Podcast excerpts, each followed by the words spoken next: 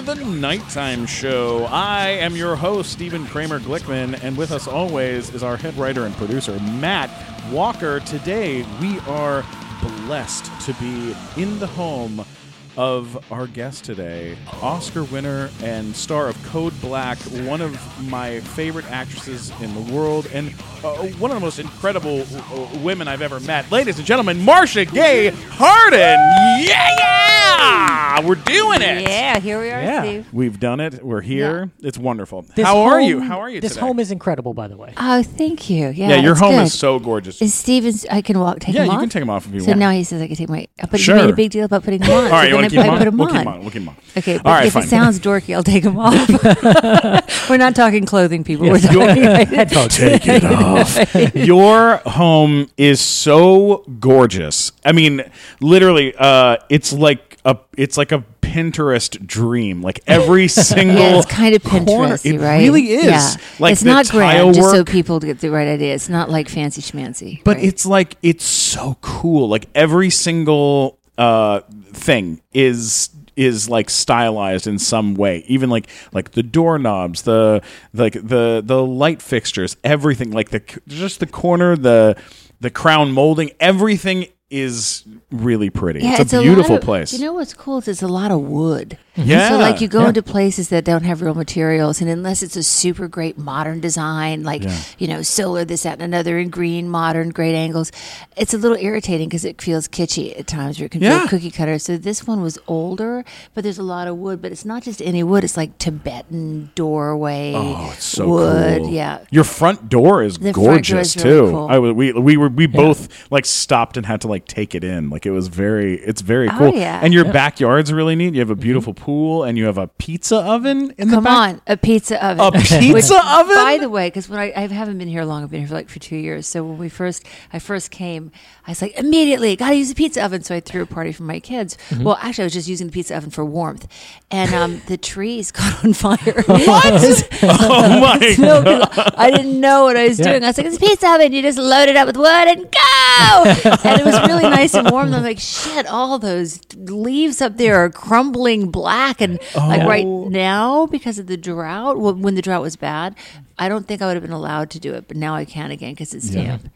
Oh, it's gorgeous. And you have uh like a cool little guest house and you've got up top there's like a ping pong, you got ping pong Yeah, area. I'm a domestic poly. I'm pretty Yeah. much a, a domestic. Like literally, I think I'm married to my crock pot. Have you have you always been that way, or has there been like when uh, when you because you lived in New York for a long Yeah. time? What, what what were you like? Like what was your yeah, home same. life? I swear to God, Similar? the same. Fifth floor walk up in the West Village. Um, but my little area, you know, the beds are always made. That's pretty much like what my mother Mm-hmm. taught me. The beds are always made. But it was a cool fifth floor walk up. I mean, you know, down in the village, you climb out on the fire escape, you climb up to the roof, and Oh, yeah. you look at the stars, and you you duck. There was this like guy who this is a horrible story, but this guy used to live across from us.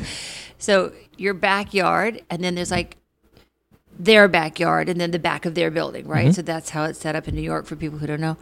And um, his window was like this guy's window was like exactly across from mine, but off to the right.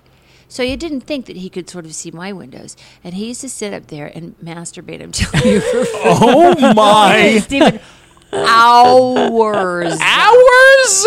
hours. He would. He had a drafting chair. That was the uh, the triple X parody It of was- Rear Window. Yeah. it was Oh my god. I'm God. domestic Polly in my house, and Yeah. then across the way from me is this like guy, and he would crank his drafting chair up to make sure that his knees were above the sill so everybody could see everything. Are you kidding me? Hours. oh no! I didn't realize. Like at first, I was like, "What is this guy like? Is always sitting in his window?" And I think he's naked. I don't want to look. I don't want to look. And then after a while, like the day I realized it, I looked out my window like, "Fuck." He's doing that, and he can see that it's me, or he's doing it either for me or for somebody just further down the way. Uh-huh. So I dropped to the floor and I turned all the lights out in my apartment, which of course he could see. Yeah. And I crawl over to the edge and peer over the and duck down. And what happened was the dude knew my schedule from Angels in America, so he knew when I would get home. Get the He knew when I would get here. ready to go to the theater. He knew when I would come home from the theater, and he would be there waiting in full display. Yeah, like a a he was like window dressing. Oh my god! He would That's so there, know. creepy. Did you yell at him from across the street and just like finish Yeah. already? I gotta go to bed. Hurry up! Uh, anything I can do to help? Let's just get it done. Oh my god! Yeah, I know. That's terrible. That's terrifying. Well, it's weird because I talked to a therapist about it, and they were like, he doesn't sound dangerous. It sounds like that's his peevish sort of what is the thing with the P? Proclivity, not proclivity. Pu- pu- pu- Perverted? Perverted. Yes, Yeah. thank you. Not peevish. Perversion. Perversion. That's his perversion. Got his it. peevish perversion on some level. Sure, and his sure. proclivity. Um, but yeah, that was the thing he liked to do. So they, she didn't think he was dangerous. He wasn't like a raper or a stalker. He was a um, exhibitionist. Wow. I know. That is so bizarre. I know it's creepy, right? Yeah, New York is such a many strange more place. in the world than we think of just like to kind of hang out and do things to see who what anonymous people would get a, a rise out of it so to speak. Forgive the pun. Oh my god. i know. I remember one time I was living in New York and a guy ran down the street with his uh with his dick out and he was jerking off and running down the street towards Oh me and a That's bunch of other people. And, Look, I missed and my no cab. one yeah. I had to- no no one on the street flinched. no Everyone no. was like, no, Yeah, there's okay, Greg. whatever there he Yeah, is like, no Yeah. one But cared. that requires incredible skill It's sort of, it's sort to of run a prime and jerk off at the same time. think. As a, That sounds hard. Yeah, I can't Our, do. our, my last little thing was I was on a subway once, and uh, I was just watching this guy, and I thought, "Oh, that's a big umbrella." It was not. it was Not an umbrella? An umbrella. You're just like, and everyone's just on the subway, just you know, going on about their day. Oh my Yeah. So he But- was not circumcised. Well, apparently, Oh no! ding ding. That was the best. Horrifying. you know but it's it's it's funny what you get used to and of course for anybody you know who hasn't been to new york that's what they think it is all the time because of course those are the crazy stories we Yeah, tell right. but it's really a wonderful pretty friendly place you just have to get used to. Like did you ever go down to the west village to murray's cheese shop? Do you know murray's cheese in the west village? I don't know that was place. great. He was this old butcher and cheese guy and i'd occasionally go in there for coffee. When i first moved there he'd be like you want coffee? And i think why are you yelling at me? What did i do? But then you realize that's just the way they're talking. They're just like direct you want coffee or not? You know? And you say yeah i, I want coffee. And pretty soon i just i came to love it. That that's uh, and that's you were living there before they uh, you know Disney came in and, and turned Times Square into Yeah. into Dis- mini Disneyland. Because I I went there in uh, 1996 maybe five six and I remember being like oh this is a this is kind of a dangerous place like Yeah. Times Square was like kind of a dangerous place Yeah. and then suddenly it was like you know just Broadway it was Yeah, it was more like 9th and 10th Avenue that to me seemed dangerous. And and Sure. 8th around Penn Station seemed a little bit sketch.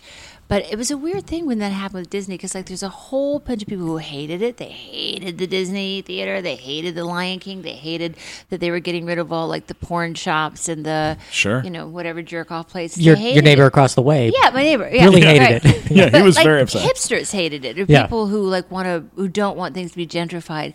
But then I'm thinking, but dude, it brought so much good commerce to the city, and those you know cockroaches will find their spot. I'm Yeah. sorry, I'm not worried. I'm not so worried about them. So I was kind of on the um, again polydomestic. I was on the side of people like, well, well, I can see the I can see the good in it. uh, uh, it brought a lot more theater and opportunity, and I think the tourism in New York is fantastic right yeah, now. it is. And the shows that are happening on Yeah. Broadway right now are incredible. The last time I was there, it was, uh, I think Glass Menagerie was back on Oh, yeah. Broadway with uh, Darren. I think it was Darren Criss or someone like that. It was like a, it was a great. The cat, the cast. I know Brian just keep- Smith was in Glass, I think Glass Menagerie, I but I, don't believe know if so. he was the lead. I just flew my son. We went up to see Ben Platt before he left Evan Hansen. How was that? Come on, it was Amazing. amazing. It was amazing because my son's all into musical theater, so I was like, "What can I do that'll be really special for him? He really wants to see Ben Platt." So we had a mother-son weekend, and it was so oh, cool. Oh, wow. Yeah, we went up, we saw Ben, we had lunch in Soho, and we spent the weekend there and came back. Yeah, We were just Matt and me were just talking on the drive here about South Pacific because uh, we were talking about musicals and uh, Oklahoma and things Yeah. like that. Um, and I'm a I'm you know I'm a big musical theater nerd. Like, did you, did you do any musicals when you were in New York, or did you? No. you I stayed away hate. from it. First of all, I I like those old musicals, but I didn't like them. The musicals are really different these days. I think. Yeah, Evan sure. Hansen is different. Um, Come from Away is different. Bands Visit. There's something just more relaxed and accessible. Now, I liked those, but first of all, I can't sing, which um, I can't sing, so I can't Yeah. hold a friggin' no. so you wouldn't want me in a musical. Um, I had to take singing class when I was in acting school, and it was the joke of the class that people would skip class because when I would sing, it would make me it would make me cry because it's so emotional, and also because I sound like shit. So oh my god! I would like had to sing. My teacher made me sing um, from The King and I. I have dreamed that your arms are lovely, but I wasn't allowed to sing it like I have dreamed. I had to sing it like I have dreamed. I was like, I'm not singing on there. That's not me. So I wasn't really a huge musical theater fan, but I am now more than I ever used to be. Were you a, a drama? I mean, you're a, a, a, Drama. dra- a drama. Yeah. Are you a Yeah. drama fan? Yeah, drama. Of Drama. dramas. Um, where did you Where did you grow up? Let's start there. Oh, Dad was in the Navy, so we were. Is that? Can, yeah, We're fine. It's, There's it's some the jackhammer. people jackhammering in the backyard. Yeah. um, my dad was in the Navy, so we kind of grew up all over. But I started in California. Then uh, we were stationed in Japan for a while. Then you know, just the trajectory is uh, I went to school. Well, we came back to Texas, then Maryland, and Virginia, and Washington D.C. And you know, you move like once a year. Where in California were you born? Well, I was born in um, in La Jolla. Okay. oh Yeah, wow! At Scripps Memorial. Oh, no yeah. way! Yeah. Yeah, Wow, yeah. That's where I, That's where I grew up. Was down down south. Oh, yeah. In Encinitas Okay. area, Carlsbad area. It's, Yeah. I don't know anything about it other than that I fell off a bed and had to go to the hospital down there in my in my later years during God of Carnage. But um, it's beautiful, and we Sure. were then we lived in Long Beach near Disneyland, and then you know, very just a really. Are either of you know anything about military life? You move little every Um, I know. It's like every couple of years you're Yeah. picking up and moving. Yeah. every couple of years. So that's kind of what we did. So we, there were five kids in our family, so we were sort of our own neighborhood. Japan was amazing, fantastic. Um, like I, it changed me to be a young kid and go overseas and realize that on basic level, people are di- people are we're the same, but we're different, and that America's not the only game in town. I mean, and I think the first thing you see is what's different about you, but then the, you see like. We saw the Coca Cola sign, and that made me feel, yeah, great. Yeah. But um, they have like the you know benjo ditches. I mean, even the way they went to the bathroom Yeah. was different. Because not in these days they have the toilets that like massage you, right? Yeah. Right, But yeah. in my day when I was You there, just squat. You squatted on Yeah. these little mm-hmm. cement things where you put your feet, and that's what you did, like black holes in the ground, and the sewage went out into the street, like you know, wa- uh, mm-hmm. untreated. Oh wow. So Whoa. Mm-hmm.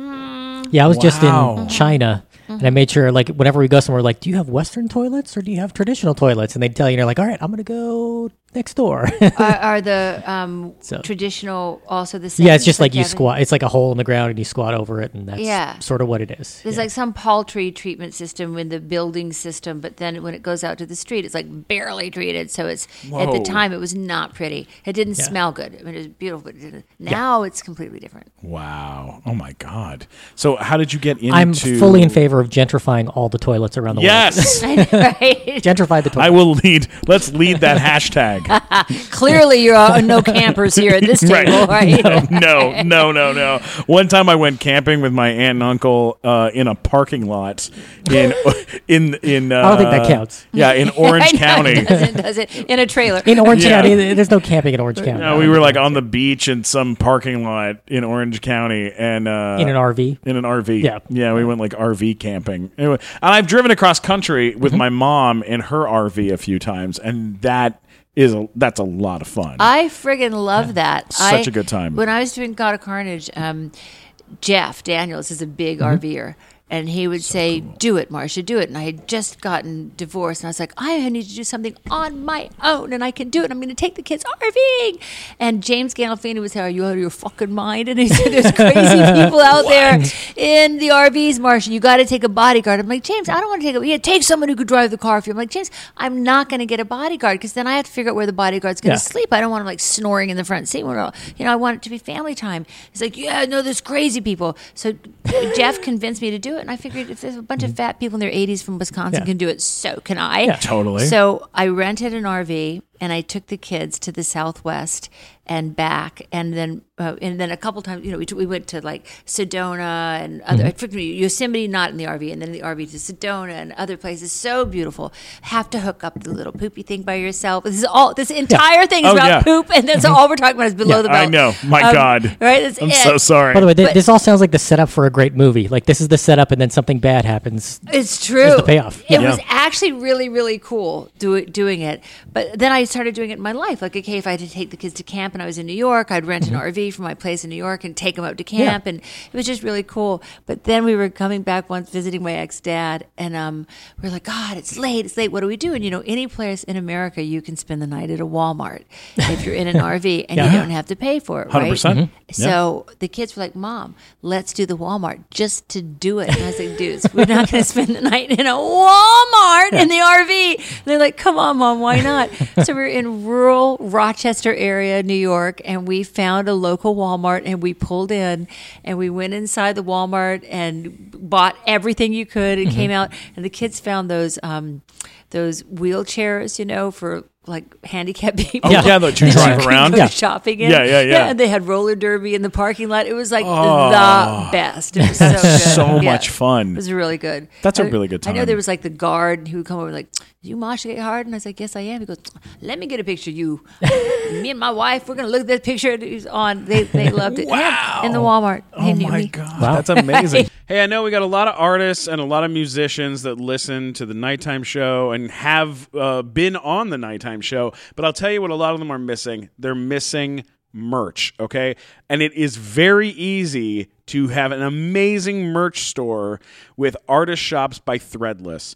Just add your art to hundreds of clothing, accessories, and home decor items in just minutes. Plus, it's fully customizable so you can make your shop totally unique to your style. But the best part is here's the best part it's 100% free to sign up. Zero minimums, zero monthly fees. You even set your own prices so you can control how much money goes into your pocket. And with millions of dollars paid to artists to date, there is a lot of moolah to be made, okay? Artists, designers, podcasters, free up all the time that you'd be spending at the post office, shipping, dealing with customer service, and put it towards what you love being creative. Okay? Threadless takes care of the rest of it. And with 100,000 shop owners and 4 million users, just join the party. Head to artistshops.com forward slash SKG to sign up right now. That's artistshops.com forward slash SKG to sign up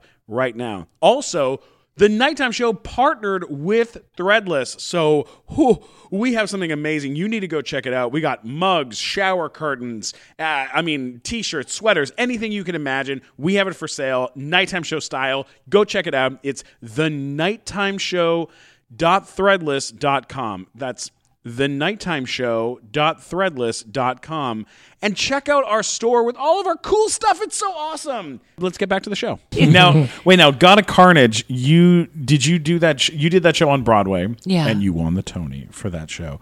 But did you also test that show out at La Jolla Playhouse, or where did you guys test that show? Where did that um, show start? We did it. No, we didn't test it at all. We just did it Did, on you Broadway. just did it straight, uh, straight to Broadway. Yeah. Yeah, because it had already been in France, um, and Yasmina Reza had written it and directed it in France. And when she did it in France, it was like three and a half hours, and it was, um, you know, very, very serious and very French. And then Matthew Warchus took it, and he's British, and he took it and he did it in England, and he said, no, no, no, no, no, it's really quite a comedy, isn't it? And so he made it an hour and a half, no intermission, and it was a comedy. And he was like, I, I must tell you actually, because then he directed us the same way. Mm-hmm. He was like, I must tell you actually, there are no pauses really, perhaps for the first 20 minutes. I mean, not, not a pause, not a pause. You're like, what?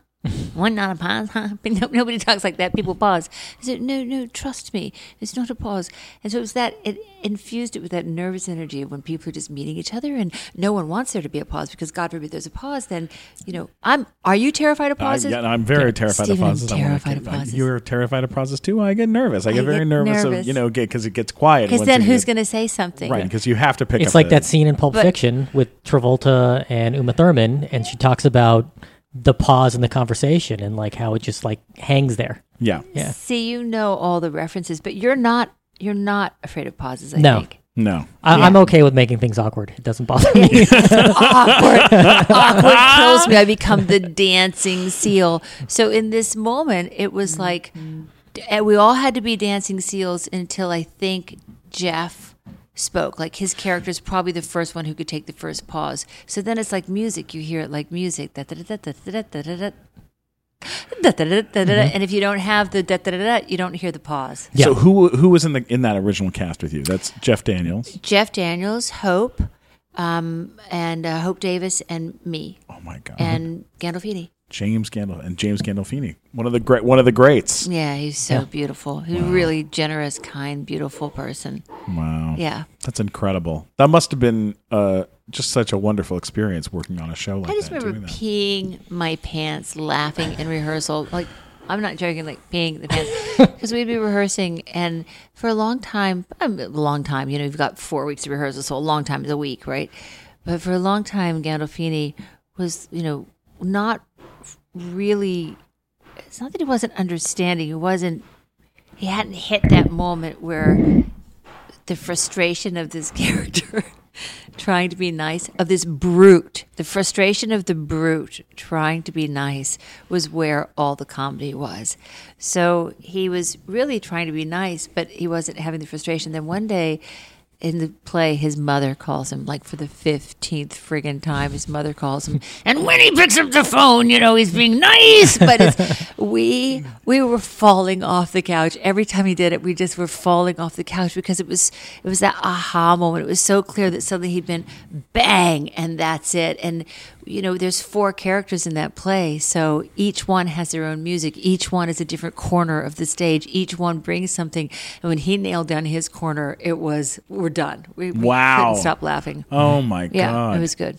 That's incredible. Um, what uh, what what other shows have you done on Broadway besides Just angels. just Angels in America? Yeah. Yeah.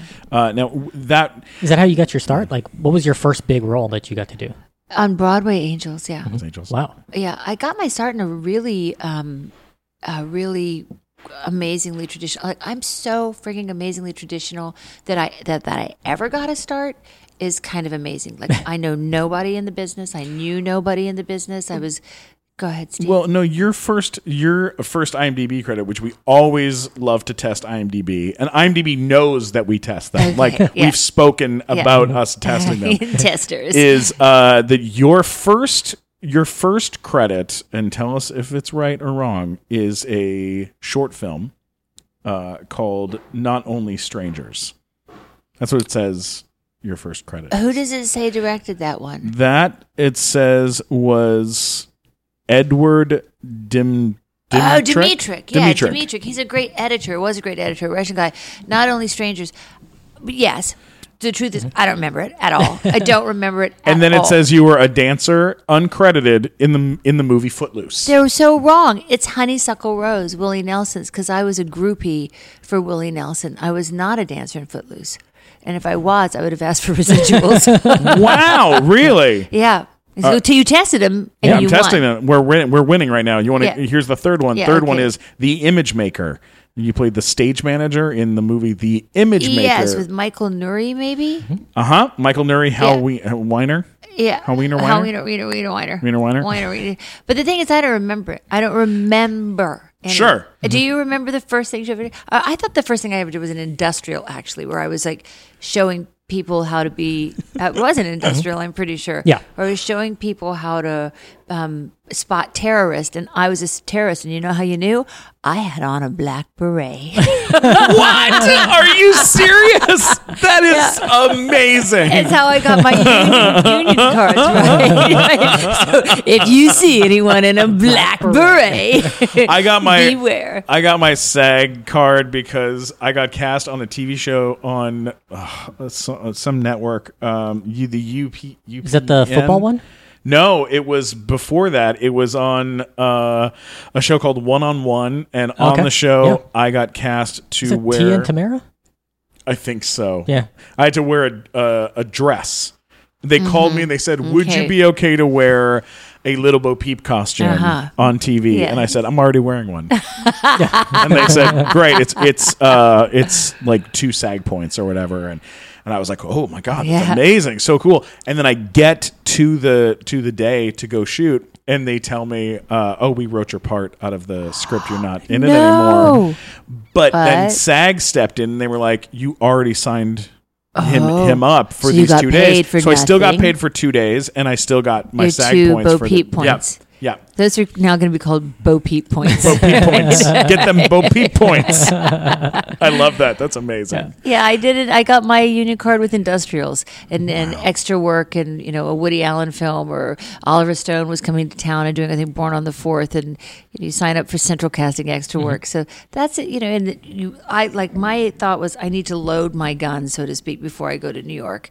So I went to New York with my equity card and my SAG card, my after card. That's how it, how it seemed to be safe.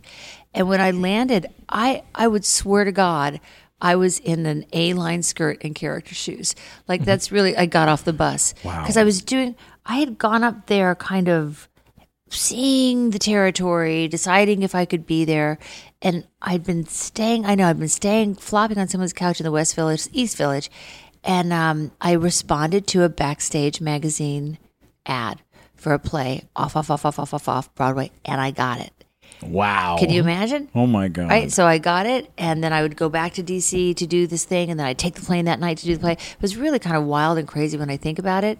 But the fact of even being in a play, and then someone came to see the play, Tyrone Power Jr. was in the play. Wow. Right. So, Amazing. And um, Bader Hauer was in the play, and she was the daughter of Barbara Hauer.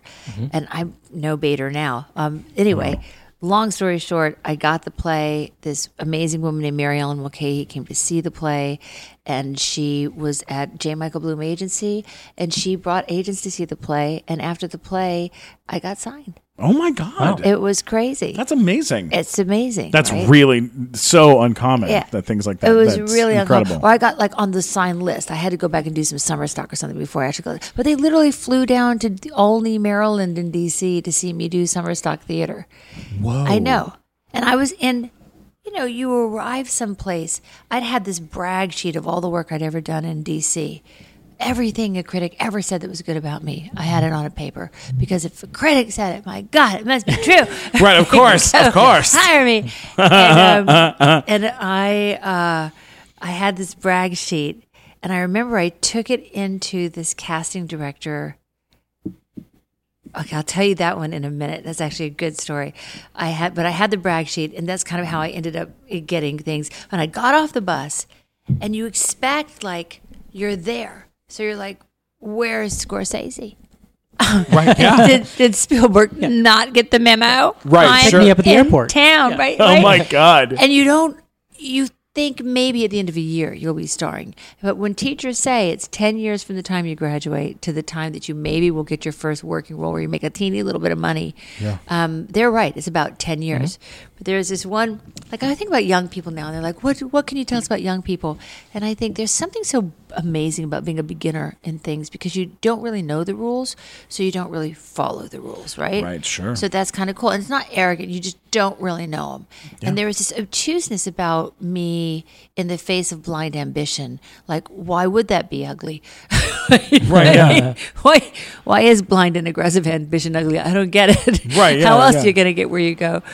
So, I had was living in D.C. and now have my SAG cards. I had my brag sheet, and I got a um, notice from a friend that this casting director named Mary Lynn Henry, who cast for ABC soap operas, was looking for a character who had dark hair. And I was like, it's me. I have dark hair. And further, they were looking for character. This character's father was in the Navy. And I was like, my father was in the Navy. This part was written for me. So she just has to meet me. So Right. she was going out to Catholic University in DC, which I didn't go to Catholic University. I was a waitress in DC, but I said, I'm going to, they, they said, she, her people said she will meet you. After she meets all the Catholic University people, she will meet you. So I got my brag sheet. I got my, um, picture and resume. I jumped in my yellow VW, convertible on a rainy day, and I drove out to Catholic University to meet her. And as I got there, a car was pulling away. I was four minutes late. Oh. And I ran in, and I was like, "Is Marilyn Henry here?" And they were like, uh, "I'm sorry, she just left." I'm like. And I burst into immediate tears. I said, mm-hmm. "How could she have just left? I, I'm, she's supposed to meet me. I'm Marcia Gay Harden. I haven't picture resume. and I needed to give, give it to her." And they're like, "Well, we're sorry. She just left." And I said, "Well, where did she go?" And They said, "Well, the airport. She's going back to New York." I said, "Well, which airport?" And they said, "Well, we can't give you that information, but there's a pretty good chance it's not Dulles." I was like, "National!" so I jump in my VW and I r- drive through the rain to. Stephen is shaking his head right now. This is of you just- who can't see. I my my I'm 100 percent with you. I go this is amazing. to National Airport and I park my car in the no parking zone because she's probably Mm-hmm. getting on the way right now. And I race in to um, People's Express because that was the airplane that I always took. People's Express was like a twenty dollar. You could get, literally get a ticket for twenty dollars. Mm-hmm. You put your own stuff in storage claim, baggage claim. Uh, so I jump. I go to People's Express and I'm like. You know, is there? Can you play page Marilyn Henry, please? And they're like, uh, Marilyn Henry, the Marilyn Henry. And they go, they look on their roster and they go, we don't have a Marilyn Henry on this flight. And I said, it's an emergency. It's an emergency. I need to see Marilyn Henry. I'm like, I'm sorry, uh, we don't have. I said, she's on a 1:30 flight. And they're like, well, we don't have a 1:30 flight. All the half hour flights. And then they couldn't say it. I said, "What? What? What airline?" Go, "Well, the the half hour flights are like you know New York Air or something." I was like, "Okay, so can you call over there and see if she's on New York Air?" They're like, we can't give you that information, but all the half hour flights are New York Air. I'm like, "Okay." So I ran over to New York Air. And as I get there, they've literally just shut the door on the turnstile. I guess that's what you call it, on the airplane. Yeah. They've shut the door on the airplane. Oh my God. And I, I say to the woman, I said, this is, hi, hi, this is an emergency. My name is Marcia Gay Harden, and I have to see Marilyn Henry.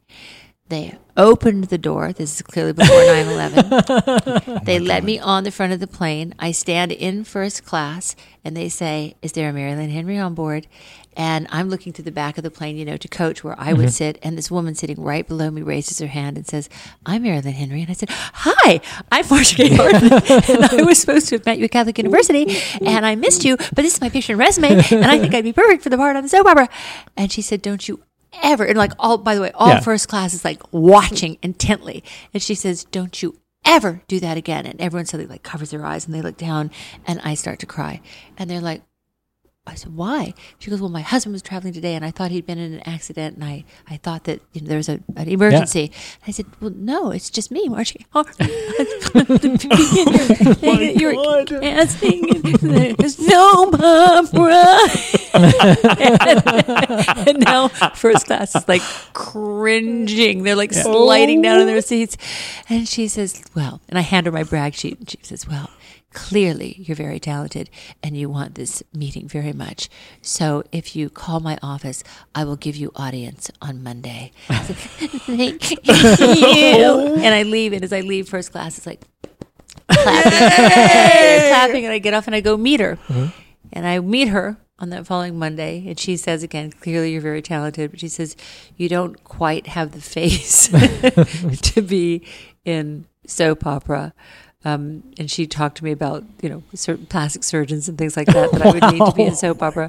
She was very nice to me, and she was always an incredible fan. And she literally gave me one of the best stories of my entire life that I That's climbed amazing. Just- on her plane, right? I mean, it's so That's cool. an applause. It's so cool. real applause. If you're at home listening, you applaud to that. Right. That is that is an amazing story. But who would do that today if you knew the rules? Well, because also today, if you do that, somebody's shooting it. It's Oh, on that's YouTube, true. and then you have no career after that because then everybody knows you as the crazy person that you know what on the you plane. you can't do that today Yeah. you can't but but the idea even of it like finding Yeah. someone in whatever it is no one would do that if you when you know all the rules and you think you have to follow them there's a, there's a great wonderful and i miss it there's a great wonderful thing about being that innocent Mm-hmm. Yeah, there's and that freedom you get. yeah I'm gonna tell you why I'm the best one for the job, Mm-hmm. and you you start to develop this thing as you get older. Like ah, maybe I'm not. Like this, I call it the freaking Eeyore complex, right? Yeah. Yeah. Maybe not me, right? My- you know, uh, my my little sister wrote a book uh, called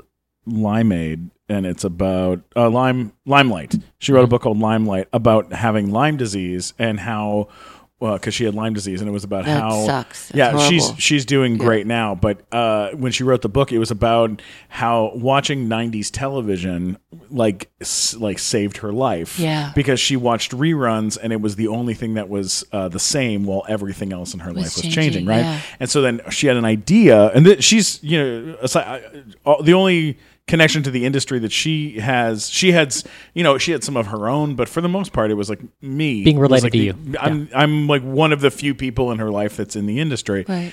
and she was like, I'm gonna go and find a way on her own. She was like, I'm gonna go find a way to get um, uh, the forward for the book written by stars from the 90s, and so she went on her oh my own gosh. And That's like reached idea. out to all sorts of like actors and people and stuff. And the big one she was trying to get, this is before she came back with the Mm-hmm. TV show, was Roseanne. She was trying to get Roseanne to write the foreword Yeah. for the book, and she was.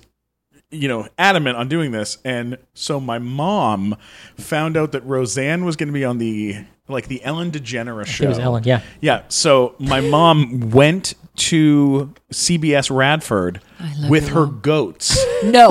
and she stood outside of CBS Radford with her goats and a sign saying, Roseanne, come pet my goats and talk to me about my daughter's book or something like this.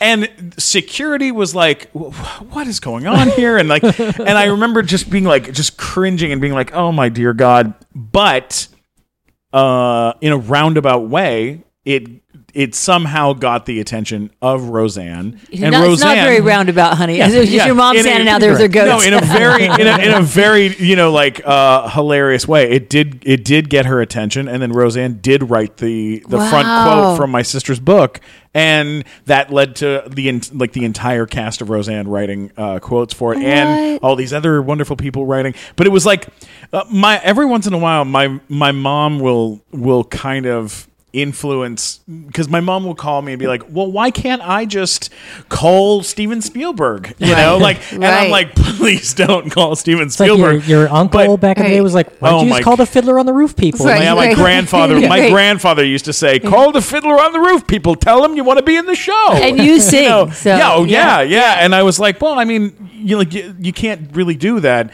but then every once in a while she'll my mom will influence some sort of thing where she'll go you should do this and then i'll go maybe i should try try to just call the president of this company for for shits and giggles see what see see what happens And what would happen? and it Yeah, it, it yeah. sometimes sometimes it surprises them and Yeah. and blows their mind and other times they they go please please don't call him yeah, please don't. like. I called Bernard I called Bernard Telsey on the phone and asked if I could uh People don't know who Bernard Telsey. oh he's a casting director in in New York and uh, I called him and asked if I could join the cast of Once the musical That's genius. and he said uh uh, please, please don't, please don't call me for, for stuff like this. And That's I was like, crazy. and I was like, but I, I was like, I really wanted, I really love the show. And he was like, yeah, I know. We we won a Yeah. Tony Award. Like we don't we don't need. And Steven, you know how many times you're able to get that guy on the phone? Once. Once.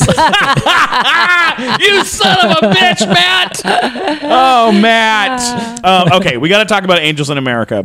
Angels in America, uh, Pulitzer Prize winning, uh, one of the greatest uh, Broadway plays ever, one of the greatest plays ever written.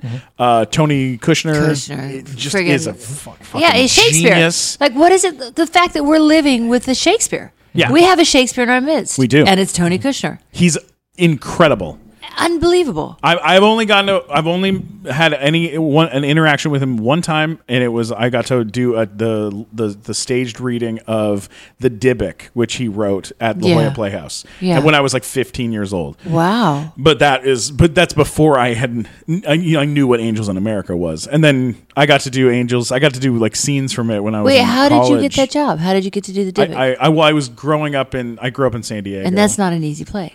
Oh, oh yeah, yeah, no. I, I mean, I was just a small character in it, but it was for the Barbra Streisand um, theater festival, and they were testing new works. And Tony, that was Tony's new work at the time. It's a very dark, Very. Dybbuk, right? Dybbuk's very, very heavy. Right. Yeah, yeah. And I just played a rabbinical student. I was like, Right. I played like all the rabbinical students in it. But Of course. it was so. But it was super cool, and he's an incredible writer. And then when I read Angels in America, the first time I read it, I was like, it broke my heart. The first Yeah. time I read it, and then.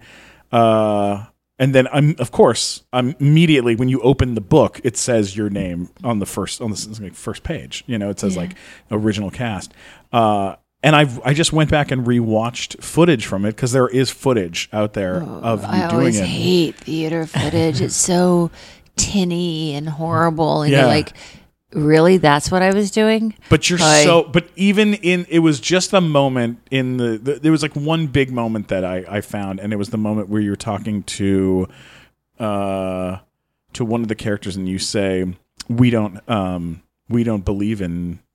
Uh, we don't believe in gay people in our church, Mm. and he and then he goes, well, and uh, we don't believe in Mormons in our church, something like that. right, like right, right. it was like some that was this- Stephen Spinella's character. Yeah, I yeah. think so. Uh, can you Yeah. walk us through that process just a little bit of getting cast and what the process was of doing that? Angels was first of all like when you talk about it, I go, oh, that was one of those few times in life where, where your sort of mission in a way, which I never really understood what that meant, but the, it was like the height of purpose being in that play because it was all that was going on at the time. AIDS was going on at the time, and I was living in the West Village, so I would have people come up to me and say, are you're Marcia Gay right? I said, yep. And they said, well, I just want you to know, I took my parents to see that play, and then I told them that I was dying.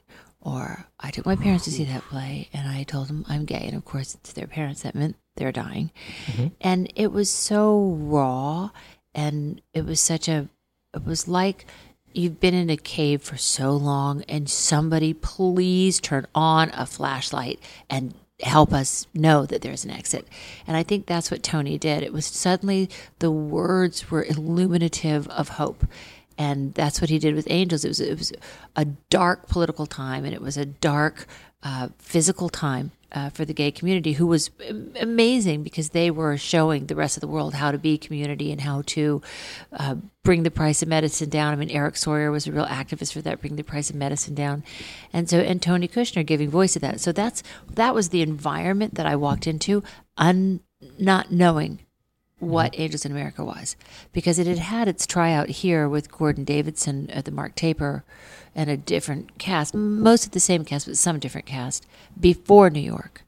And I had a really dear agent named Brian Reardon who said, I want you to go in and audition for Angels. It's a big deal. I'm like, it's Broadway. They're never mm-hmm. going to cast me. And I'll go in. And I hadn't seen it in LA, so I didn't know what it was. And I read the script and I thought it was stunningly, stunningly beautiful.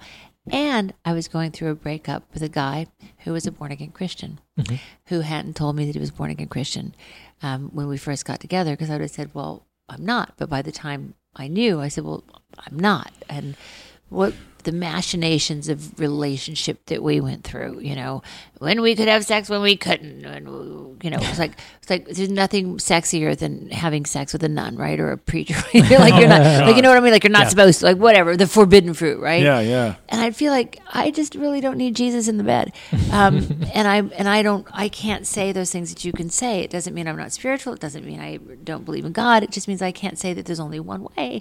And so we had had this terrible breakup that had religious overtones and sexual overtones to it. And when I went into audition for Tony and George Wolfe, it was as if it was my breakup. So I wasn't concerned with the drugs that the character was on. I was concerned with her emotional pain and the what you know what she was going through and how she felt so betrayed. And that's pretty much what I brought to the audition room.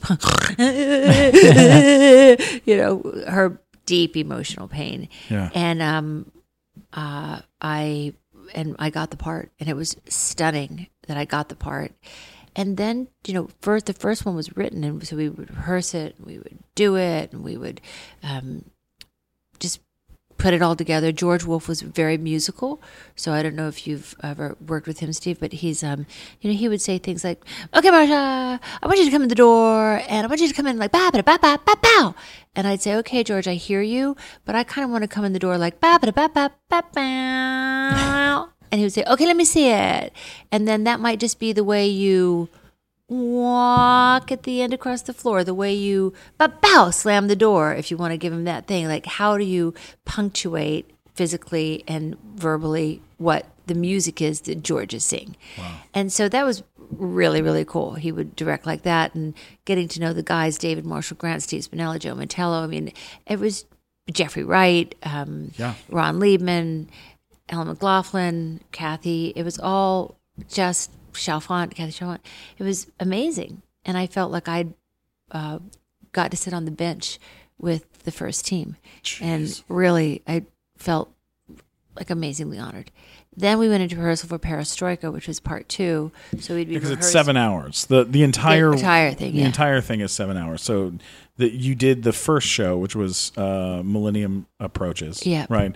And then you, you, how much time did you guys have off between between that and then Perestroika? Did you guys? I Have, think we were rehearsing it while we were performing. Oh Wow. my So we'd be rehearsing during the day and performing that at night, and then uh, and then we put them up together. Oh my it was- God! What? It was great. Yeah. So people could go do- and watch like a seven-hour Yeah, you could whole go thing. and watch Millennium on Yeah. a Wednesday matinee, and then Perestroika that night, and the same on Saturday. You could see them both, and they had this really amazingly complicated schedule, and oh Wow. my it was God. it was great. People always used to go, "Was that exhausting?" And I think, no, it's a thousand times more exhausting to be in a boring play, uh, even if it lasts ten Yeah. minutes. it's exhausting to be in a boring play and have a boring role. Because this is do work that boring- you actually were really you could dig your teeth into it. feeds and, you. yeah. It just feeds you. Wow. And it fed the community. So, Mm-hmm. you know, you talk about energy exchange, theater and live music and all that. That's where it's happening. That's why, you know, for stand up, all Mm-hmm. that, it's where it's happening. They're blowing energy into your body from the audience and you're blowing energy back at them and there's no other place in live shows where that happens you're literally when you're talking you're in their body your ears and your vibration so it was just i felt like it was really infusing for So us. you were not emotionally exhausted. Were you emotionally exhausted from it, or not? Not really. I didn't think I don't remember thinking I can't do another one of these. I remember you know, at some point you have to learn that it's okay if you don't have real tears. They really can't see them from the third row. Mm-hmm. but mm-hmm. you have to know that what you have to make your body do has to seem that real and it's still going to hurt you inside the same way you have to feel hurt you have to Sure. feel those things and you have to make the, like want get them to exude the emotion rather than you you don't want to do all the work for them Yeah. and i think i used to i, I probably would fault myself in my younger years is doing too much work for the audience. Sh- doing and, and not allowing them to do it. And now um, you know the older you get the sillier you get. Now i'm like let them have the tears. You, know? As you just pull back a little bit. But it was really cool. It was like i'll never forget that opening night on um, millennium when we're walking down the street, I'm in like this red velvet dress, and my agent Brian had come up, um, and he was sick at the time, and he came up and he hugged me so tight my bra popped, and we ended up laughing, and we went to the, we were going down the street, and there was a crowd of people around one of those New York Korean markets, but they have all the flowers out front and the newspapers, and they were waiting for the New York Times to come off hot off the presses at midnight or whenever it came off. And so they were waiting there. So by the time we're walking down the street, there's a guy standing on a plastic crate, a fruit crate. And there's a crowd around him, and there's one light shining down on him. It was like a scene out of an Edward Hopper, right? Yeah. Isn't that Edward stuff? Like there's a light on the street. and Yeah. the- so, and he's with the pages open of the newspaper, and the crowd is standing around him looking up. They've just seen the play, and we're walking by, and no one notices us. And he's reading this rave review to the crowd, and they're just cheering. There must have been like 15 people, and they're just like, yay, yay, yay. And I guess that's the point. The play meant something to a lot of people. It meant something, and that's where you, when you when you snag one of those, boy, you are lucky.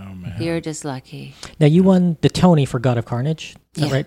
So what is that like when you get that call saying, "Hey, you've been nominated"? Like, is that something you expected to happen? Were you like, "This is the role that's going to get me something," or was it just sort of like out of the blue? Like, how does that happen? Um, well, you know, like anything else, you hear little sniffs and things around, and you you want it. Um, so you're you know the day is coming. Like it was different for the mm-hmm. Oscars. I didn't know the day that mm-hmm. the Oscars were announced. I didn't know how they were announced in the morning. And I'm not saying I wasn't told. I Yeah. probably was. I just it just didn't compute to me mm-hmm. that they did on TV. But this was this was you knew it was coming.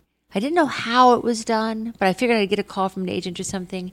And I was at the YMCA where I my kids were going to school, and I was sitting at this table. And you know, you're all nervous, and the cast is nervous, and also, like, it could any of us could have Yeah. gotten nominated. Mm-hmm. Yeah, sure. And then all of us got nominated. Yeah. Wow. yeah, Whoa. we all got nominated, and that was ah. like, like first I learned about me, mm-hmm. and then I'm reading the. I don't think I was on a cell phone. I don't know that I even had a cell phone. I was uh, me. I don't know how I was doing it. Maybe I had a cell phone. Yeah. And then I learned that you know. Then J- Jeff too, James too, and Hope too. Oh my god! You know, it was amazing. Yeah. Wow. It so was then really amazing. you win that award, and now this is a, a weird question to have, but you've moved since you won the award from New York to Los Angeles. Where do you, what do you do with the the Tony? Like when you move, like do you just hold it with you? Like is that On something the you flight? check That's in a your really bag? cool Yeah. You don't mail because- it. What do you do with it? That is a very like good I wouldn't question. let that out of my sight if I won something important. I know. You know, I um, it was in my house in Harlem for a long time. I lived up in Harlem, and I had my trophies and the kids' trophies on a shelf, looking out a window, and it was up there. And then I divorced, and the ex packed us out, and everything got put in boxes in a basement, and uh, it- it- up in in my country place in the Catskills. So everything's up there. Somehow I brought the Oscar out here. I don't know how. Maybe it's like, uh, I'll show you. You know, I have an Oscar. Fuck out. Like, I don't know what. Maybe it was in like it, it was in an easier box to get to. I don't know. But I've been looking for that Tony for six years. I've been looking and looking, and I've got this guy who works for me backstage, uh, back um, back east. We call him the dude. And he works on my property, and he reminds you of the dude from Big Lebowski. Sure, right? That's sure. what we call him Amazing, that. yeah. His name is Scott, and we're like, Scott, do you is he any boxes marked trophies? He's like, I don't know. I'm looking down in the basement. I'm not seeing anything. And I'm like, oh, I want that. So I just went back home for maybe a, a month ago. I went back home for something, and I went upstate. And I went down to the basement and I hauled out the boxes and I dug to the bottom of them until I found the Tony. Oh my Nice. God! and amazing. I found it and I brought it. I brought Okay, Tony. so then out. when you brought it back, was that in your check on bags? Did you bags? Did you pack it? What did you do when you brought it out? Yeah, I carry. You carry it. You carry it through. Yeah, you yeah, carry. It you through. got it. Yeah, Yeah. of course. Just like, have you seen my Tony? Have Yeah, you seen my friend Tony? Pretty much. I'd like to introduce my friend Pretty Tony. Like, like, I don't want to be pretentious, but Tony's with me right now. Do I need a like separate, if I ever separate won, seat for Tony on the plane? Like if I won a real award like that, I would get a chain, and I would Carry it. get it carried on the chain. I would just wear it on my neck everywhere. Absolutely. That's what I would do. I know. Or a I- glass. Like, I won a glass garbage box I award. carry- You and I did would not. let- What What is the best award you've ever won? I won the Shorty Award, which is like a thing they give for like tweeting. Yes, which is stupid. I I, won remember for that, best yeah. comedian in social media in 2012, a long time ago. But like when I won that thing, I, I didn't let it on my site until I got back home. Like I was like, I am not. I'm carrying this everywhere. I'm not trusting it. It might break. I don't trust anyone else. you that's not won even an like a real award, award. for tweeting. Yeah. Yep. That's pretty awesome. No, it's the dumbest award ever. but what But what did you do that was so awesome that you got you an award for tweeting? I tweeted a lot of jokes, mostly about Justin Bieber. I think. in Oh, that yeah. year. It was People loved it. 2012. That- Oh yeah, that was a That's- good time. yeah. Uh, I, uh, I I won a uh, local Emmy. How about that? for what? Well, sort of. Uh, I was in a documentary that won a local Emmy. Okay. But I So didn't, you didn't get, get to the keep, trophy. I So didn't you get to haven't- the Emmy. I probably could pay to get. A replica. So you're replica. you're awardless. I'm an, amongst I'm, us an, I'm an here. awardless You're person. an awardless person. No, I did. We did win uh, the show. Nah, I haven't won one personally. The show, the Kids' Choice Awards, Yep. in like Yeah, the show won. Argentina and a bunch of other places. We won. Uh, our show won awards, but I didn't personally win an So- award. Do you think they matter? Do I think awards matter? I mean, I'd s- I think they matter in some ways. I think they matter. well, because it, yeah, I mean, I think they matter in in some ways. I think they matter. I, I would Yeah. say I think they matter in that they can give a really nice boost to people's careers who deserve it and that there are things that would get overlooked otherwise and I like the signal boost they get. I don't think the trophy itself is the important part of it, but I think that process and what it Yeah. gives to someone is what's really important about it. Yeah, because sometimes at the Oscars, like uh, for example, like a movie will get nominated for an Oscar that And I've it's never just as seen good. it. I've never, I didn't know the movie Right. had had even existed, and then I'll go, oh, I better go watch and see why. Well, because like uh, like this year, I missed three billboards. I did not see Ah, three billboards. Yeah. I had seen everything else, Right. but I missed that one, and then it it got uh it, then she won, and I was like, I'm gonna go watch this movie, and I sat down in my living room and watched it, and I was like, oh my god, Yeah. she is incredible in this movie. yeah. yeah, but Sam it's Rockwell like. too. He's awesome. Oh, he was great too, and that was a great turn. Yeah, my mom saw his the movie. You know, character. she told me. Yeah. Uh, she's like, "Oh, I saw the Three Billboards movie." She's like, "Eh." Opened up with the F word. I wasn't that interested. oh my god, That's family. There you That's go. so great. There's a lot of cursing in that movie. Uh, there, wait, I do have one. I do have one more Angels in America question for you before we move on. Um, okay, so I was wa- last night. I was watching uh, this. Like I, I found, I went online and I looked up like Angels in America original Broadway cast footage, and what popped up was a gay and lesbian. Um, local access or like call like university uh TV show that would only air on like the university channels. Okay from UCLA and it's uh it's like a guy and a girl and they're like it's an interesting time to be gay in America. Right? And I like watch them do this whole show and they go our first thing we're going to talk about is a show that's on Broadway that's been making big uh, waves in the Broadway world and it's called Angels in America by Tony Kushner. Right? And they show footage of you and they show footage of everyone and I and then at the end they said and the and the show is being turned into a movie by Robert Altman and then they just moved on to something else and I was like Robert Altman didn't make Angels Yeah. in America was there talk Yeah. of that happening I think he was going to do Angels in America, and I think Mike Nichols did it then.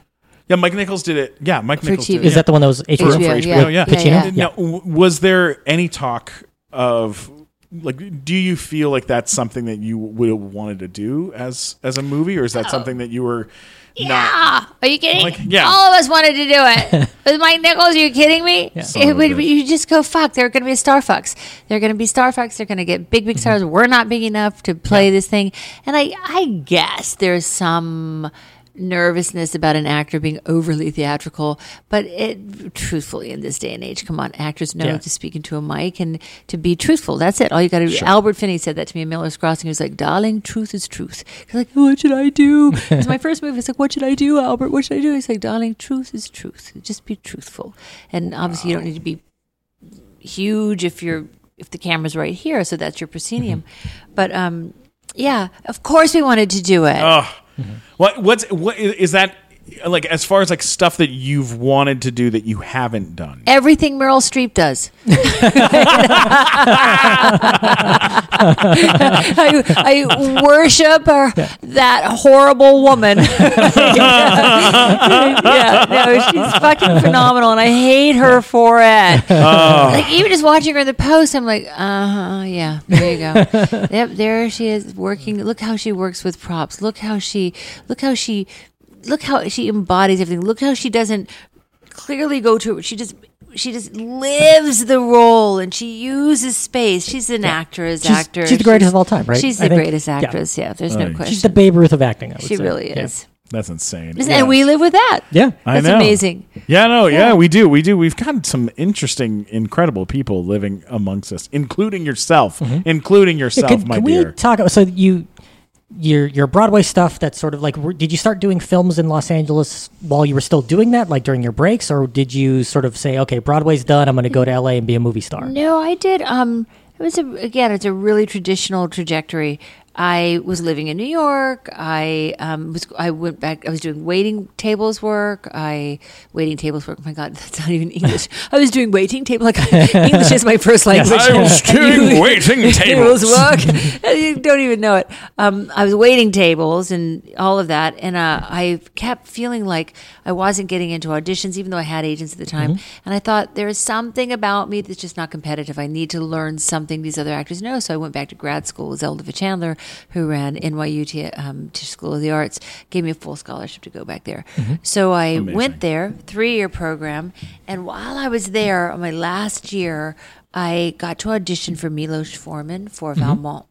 Yeah. And for whatever reason, it got it was between me and Annette Bening. Wow. And so people were like, "Who is this upstart?" Annette, of course, got it, um, and I totally see what he was. It was just, But it gets you in a- the room in the conversation. It gets you in the room, Yeah. right? That's what I tell my kids or anybody who wants to go to getting get go into acting, getting the audition, being in the room, doing well in the room, impressing the casting director. Mm-hmm. That's number one. Um, so and that got it, but that maybe made other people go, "Who is this upstart?" And at some point, the Coen brothers um, were casting Miller's Crossing, Mm-hmm. and I had just graduated, and I was, of all things, going down to Virginia Stage Company to do the play Valmont, Mm-hmm. and I was doing the play as Blanc Torval, and I was traveling back and forth to New York to audition for the Coen brothers, whom I worshipped then, Mm-hmm. Yeah. and I worship now. Fantastic. I love them, and um, I ended up, I ended up getting it. That was my first role was to be in one of their movies, and so Unbelievable. yeah. So for a long time, I was in New York doing theater and film, and it was fantastic. I did used people out of New York. I didn't move out to L.A. until to stay out here until after my divorce. So it's more recent. I'm Okay. more recent out here. Well, yeah. After doing after doing that the, those films and you doing used people and doing um and doing Miller's Crossing, uh, you know, I there are there's a bunch there's a bunch of stuff, but here's here's an interesting one. Uh, First Wives Club. First Wives Club. Uh, you got Goldie Hawn. You got uh, Bette Midler, Diane Keaton. What, what who did you work with the most? On I that? worked with Diane the most. Um, well, my scenes were with Diane, and I remember Diane walked around with um, earphones in her ear all the time, which made it a little hard to talk to her. But she was notoriously shy, and I think it was the way she was getting into the character. She was listening to music, uh, but I wouldn't say I, I knew her really well. Now when I see her, it's you know like it's like party people. Hi, Right, hey, yeah. hi, Diane. Oh my God, how you been? Good, good, good. And then you were like, I hate parties. I really do. I hate them for that very thing. and I hate bars. I hate noisy bars because you're like, hi, haven't seen you in a long time. They're like, yeah, my mother died. You're like, what? My mother died. Oh, I'm so sorry. Hold on one second. Hi, yeah, I'll be right with you. So what did your mother? Oh, that's horrible. so was it a good funeral? Like, I said, I'll be right there. Yeah, it's absolutely. Oh God. I hate them. I can't. Oh. A din- No. Give me a dinner party any day. Can we give Marcia a podcast award Yes, for is there a that? podcast award for that? Are you Yes. kidding me? That was amazing. It's, no, it's horrible, right? That was that's exact. That's every single Hollywood party I've ever been to. It's just Yeah. that's what it is. It's a it's a madhouse. Yeah. It's loud. Yeah. And and I just I'm not good at it. And I want to go out and mix and mingle. I want to go meet people and like stay in. But like I like activity, so I like it if there's a party with a purpose. Mm-hmm. So Camryn um, Camryn Manheim is one of my best friends in the world. one of the most. love her. I love her. Camryn has game parties where you come over and you play games. What? Poker or running charades or, you know, whatever. And I love them. Or I like going to a party where people are dancing. Do you know that in the clubs, because I don't go to clubs anymore, I don't go to clubs. But in the clubs, they say there's no dance floor anymore. Really? Yeah. There's no clearly I you're don't going to clubs, either. either. No, Right? yeah. It's not and, my and scene. Glickman's like, yeah, yeah. So what? Yeah, I've been. I've been there. I've It's been- just Yeah, it's just it's just a bunch of people standing around staring at each other. yeah. Like- it's like very uncomfortable. at their tables, right? Yeah, it's different. Like in like places like Costa Rica, where there everyone's just you know on, Yeah. standing on the tables. Well, and- everything's yeah, different in Costa Rica. Yeah, Right. but here, but here Are the we- toilets different in Costa Rica? They That's- are. They are. Uh, but yeah, parties are. And now it's like put an expensive bottle of something on the table. Everybody, yeah, everyone's got like bottle service and Uh. it's- Yeah, oh, yeah. it's Here's like, a ugh. bottle of alcohol you could buy for forty dollars at the store. We're going to charge you four hundred for. Four hundred. 100%. Oh, easily. pay. I, I can't. I- But where's the dance floor? It's not there. So you kind of dance around the table, drinking this, you know, That thing on the table. sounds so not fun. I can't. yeah. No, I like to move. Not a, not an enjoyable time. Yeah. Not an enjoyable time. But you know what is an enjoyable time? Or must have been an enjoyable time. Uh, Flubber uh, with oh uh, my yeah, God, with Robin Robin, Williams. Robin, Robin Williams. Williams. That's the loudest set I've ever been on in my life. by the how way. so? How so? Well, Robin's just funny. He just got like he's on and he wants you to laugh and he comes in and he's making a joke and everyone's laughing and we're flying around on the they you know strap you into something and we're flying around and because you'd flubber you would fly. Um he just made he just made you laugh. He was actually very shy like say like him, Jim Carrey, I mean, all these really great physical comedians that there's just a shyness and they're more comfortable being on and making you laugh and getting that energy than just kind of being in the room in conversation. So Robin was amazing. Um, it was my first, one of my first comedy films, and it was a Disney film. And I remember I'd gotten pregnant um, on the film. I had just gotten married, and I got pregnant like right away. And I remember there's like was like one point during the film when my I had on a, sh- a bra, a shirt, and a coat, and you could see my nipples through it right? because because you're they were like steel. because I was like four months, and I had like these steel nipples, and I would remember that Some of our listeners, if you watch Flubber frame by frame, Okay, you can right, see right, nipples. Well, they would be like, you need to put band-aids on those. And I think, on what? Oh, on those? Okay. Because, like, you know, Dis- Disney Mm-hmm. characters don't have nipples. But, um, Of course.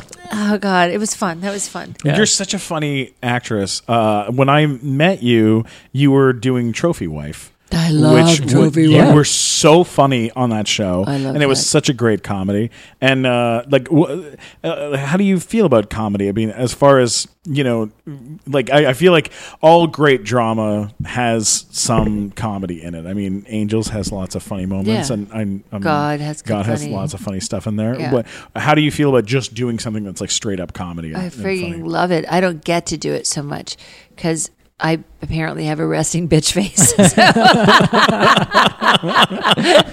Ask my kids; they'll tell you. And it's not resting either; it's active all the time. um, I love it with a passion. It's the best, you know, making Yeah. people laugh with the per whatever's the best. And I don't get to do it as much as I want to.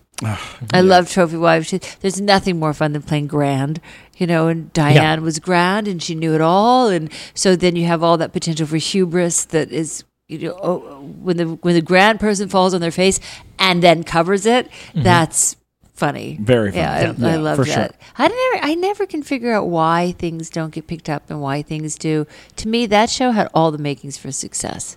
Yeah. Trophy Wife did. But so much of it is, you know, what's the lead in, what's after it, what night of the week is it on, Yeah. all that kind of stuff that you have no control over. yeah, and what what do they have in their back what's in the room? pipeline? Yeah, who's- waiting. Who right. owns the show versus Right. who should this, who's airing the show, like all Right. that kind of stuff. Because I, I, for some reason, I'm fascinated by the shows that get picked up and don't get picked up. And there's like a website that sort of has all their predictions on what's getting Yeah. picked up and all that stuff. And it, they use this phrase called the cancel bear, where they're like, you don't have to be the fastest one. You just have to outrun the bear. You just have to be not the last one Right. on the list because that's the one that gets eaten up by the bear. And then something else is going to replace Right. it. So it's so many things that they're like, but in, when they come with the rankings, they're like, it's not just about the numbers or whether a show's good or not has nothing to do with it. It's just about And how much does it you cost know, to make? how much does it cost to make, what night of the week is it on, all kinds of stuff. Yeah, and and also um, uh, that was ABC, right? Yeah. and ABC at the time was launching. It was it was at the same time that they were launching Goldbergs, I think. yeah, the Probably around Goldbergs that was time, yeah. launched. and yeah. then and then kind of pretty soon after that, they changed kind of their format of the shows that they were doing, and it went from uh, a bunch of different types of comedies to them mostly having. Yeah. Like the exact, um, not It was all not Shonda the- Rhimes every night. on no, that no, no, network no, for no, while. no. Yeah, Shonda Rhimes when it comes to drama, but when it comes to comedy, it was Blackish, Fresh Mm-hmm. Off the Boat, uh, Goldbergs, and uh, and then there's an, another one now too Mm-hmm. that are that it, it they they kind of found something that they were like this this is going to work for us. We're Yeah. gonna This is do what we're gonna this, do. and Right. we're going to do this again and again and again, which is fine. That's how All that works family, for them. uh, All yeah. family, different types of families. Was there That's a, what a we're gonna leadership do. change at ABC while while that was happening too? Because that happens a lot. think Where like Paul Lee was there at the time, Okay. and um, he, I think he's not there now. yeah, because I think it's what happens a lot is like somebody changes and they're like, all right, get rid of all these Get rid shows of that all aren't their mine. I'm going to bring in all Right, my bring stuff, all my stuff. regardless But of what it is. I love Blackish though. I think that's Oh, I love- such a good show. I love ABC. I'm a huge nerd I, I- when it comes to that kind of stuff. And I mean, you're and when it comes to comedy, I mean, for God's sakes, you did Spy Hard. You know, Mm-hmm. like you, you know, you've you've been you've done a lot. But you don't of. think of me for comedy, right? well, when I think of you, the the role that I think of you for when when I think of you is always um, newsroom because that was that's one of, of of very few shows that me and my girlfriend uh, would would sit down on the couch together, and every week at that time we would watch that show. Mm-hmm. It was that show, Boardwalk Empire, and Mm. and the and the the TV show, The Client List, which was about a, uh an Asia uh, like a uh, a massage parlor uh, Yeah. with uh, Jennifer Love Hewitt. Love Hewitt. Yeah. Okay. Uh, I don't know why I that know show that. got into the Yeah. rotation, but it did. It did. But Yeah. we would watch. then you would like have massages at the end. Yes, it would go. Yes, "You- you now, now can we have a massage? Uh, but but it was uh, newsroom bec- like became like the show from episode one to the last episode that we would always sit down and watch. And I wouldn't watch it without her. She wouldn't watch it without me. And your role on that show was so incredible, and you were so badass. Like Yeah. you're just such a badass on Yeah. camera. Like you just kill. Yeah. And it, it was like it was you like when I saw you at the at the thing when we met at the premiere. I was like. I was like, "Oh my god, I'm so nervous to talk to you, but I had to talk to you because I was like, she's I loved so her. cool. I loved her, and she was badass. Jeff Daniels said to me that morning because you know we'd worked now together in uh, God of Carnage. He goes, "You want to know the Aaron secret?" I said, "Yes, please." He said, "Show up prepared, know your lines."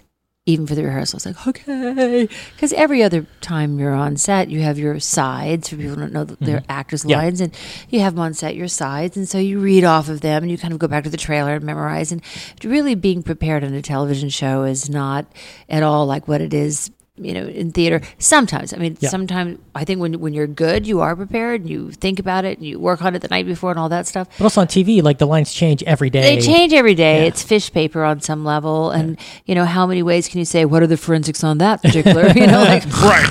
Oh, right? Right? But you have to say it because that's the show you're doing. Mm-hmm. so in this case aaron uh, jeff said know the lines. And i had, had a monologue. My opening scene was a monologue so that morning we came into rehearsal and there was aaron and we rehearsed the scene and I knew all my lines and I just looked across the table at the end of the scene at Jeff and he kind of did one of those what do you call that like yes like victory little tugs and um, really quietly pump. yep fist pump and then um, later Aaron said that's great that's great. So no notes and that was good that was good. And then Aaron kind of wrote for that character a little bit. He, he it, he'd already written for her. He loved Yeah. it. But I did notice, and this is so hysterical about Aaron, because he's such kind of like a he's smart, sexy, prolific. He's all these things. Um, but Aaron gets bored easily. and so he writes these great characters and then he'll let him go. And I noticed what he gave me was he kept giving me like this sexier clothing and like a lower cleavage. And at some point, I liquid sex. Do you remember that? My character had the line. Oh yeah. I am liquid sex. And he gave he gave me that. That's a gift. But I thought as my cleavage got lower, I became less of a badass. I kind of like Aaron. Let me have low cleavage and be a badass. let me do it all. Um, but he's I think he's just inc- an incredible writer, and you know, he gets a lot of shit from a lot of people if he doesn't espouse the particular political theory and the way that all the different newspapers think. He just gets a lot of shit, and I personally think he's smart. I- And you know what? I think he cares. That's the thing. If he didn't care, if you're just doing it to gloss over He's things, he's not doing and- just to cash in. he's not. Yeah, he cares. Yeah. Yeah. Now, the role of yours that I jump to is always Pollock because I love that film.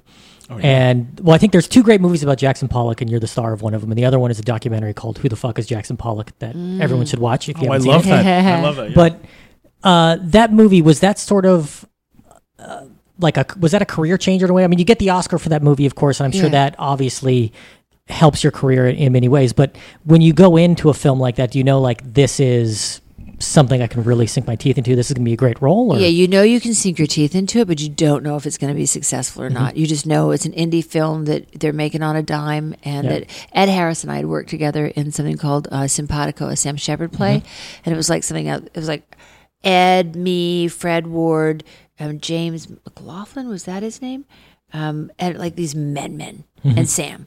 Yeah. I just remember crossing the street with all of them in New York, crossing the public theater. It was like slow mo. Yeah. They were like ka-chunga bunga. It's like that scene in Reservoir Dogs where they're walking. right? just crossing the seat Yeah. with their manly stuff strutting out in front of him, and like there was me, like my hair blowing in the breeze, you know, just my God. feeling like the girl. Yeah. Um, but uh, Ed and I worked together, and Ed is a taciturn son of a bitch, and I Mm-hmm. love this guy. He's as funny as hell. You wouldn't know it. He's funny. He's taciturn. He's quiet. He's shy. And so I was like Ed's little sister. That's Mm-hmm. pretty much how I always see myself as Ed's little sister in Simpatico. So when he opened it up to me, I think it was me, and I was thinking Judy Davis, and I thought, oh, Judy's going to get it because she's pretty like that. She's Judy's um, much more sort of fierce, strict, severe person.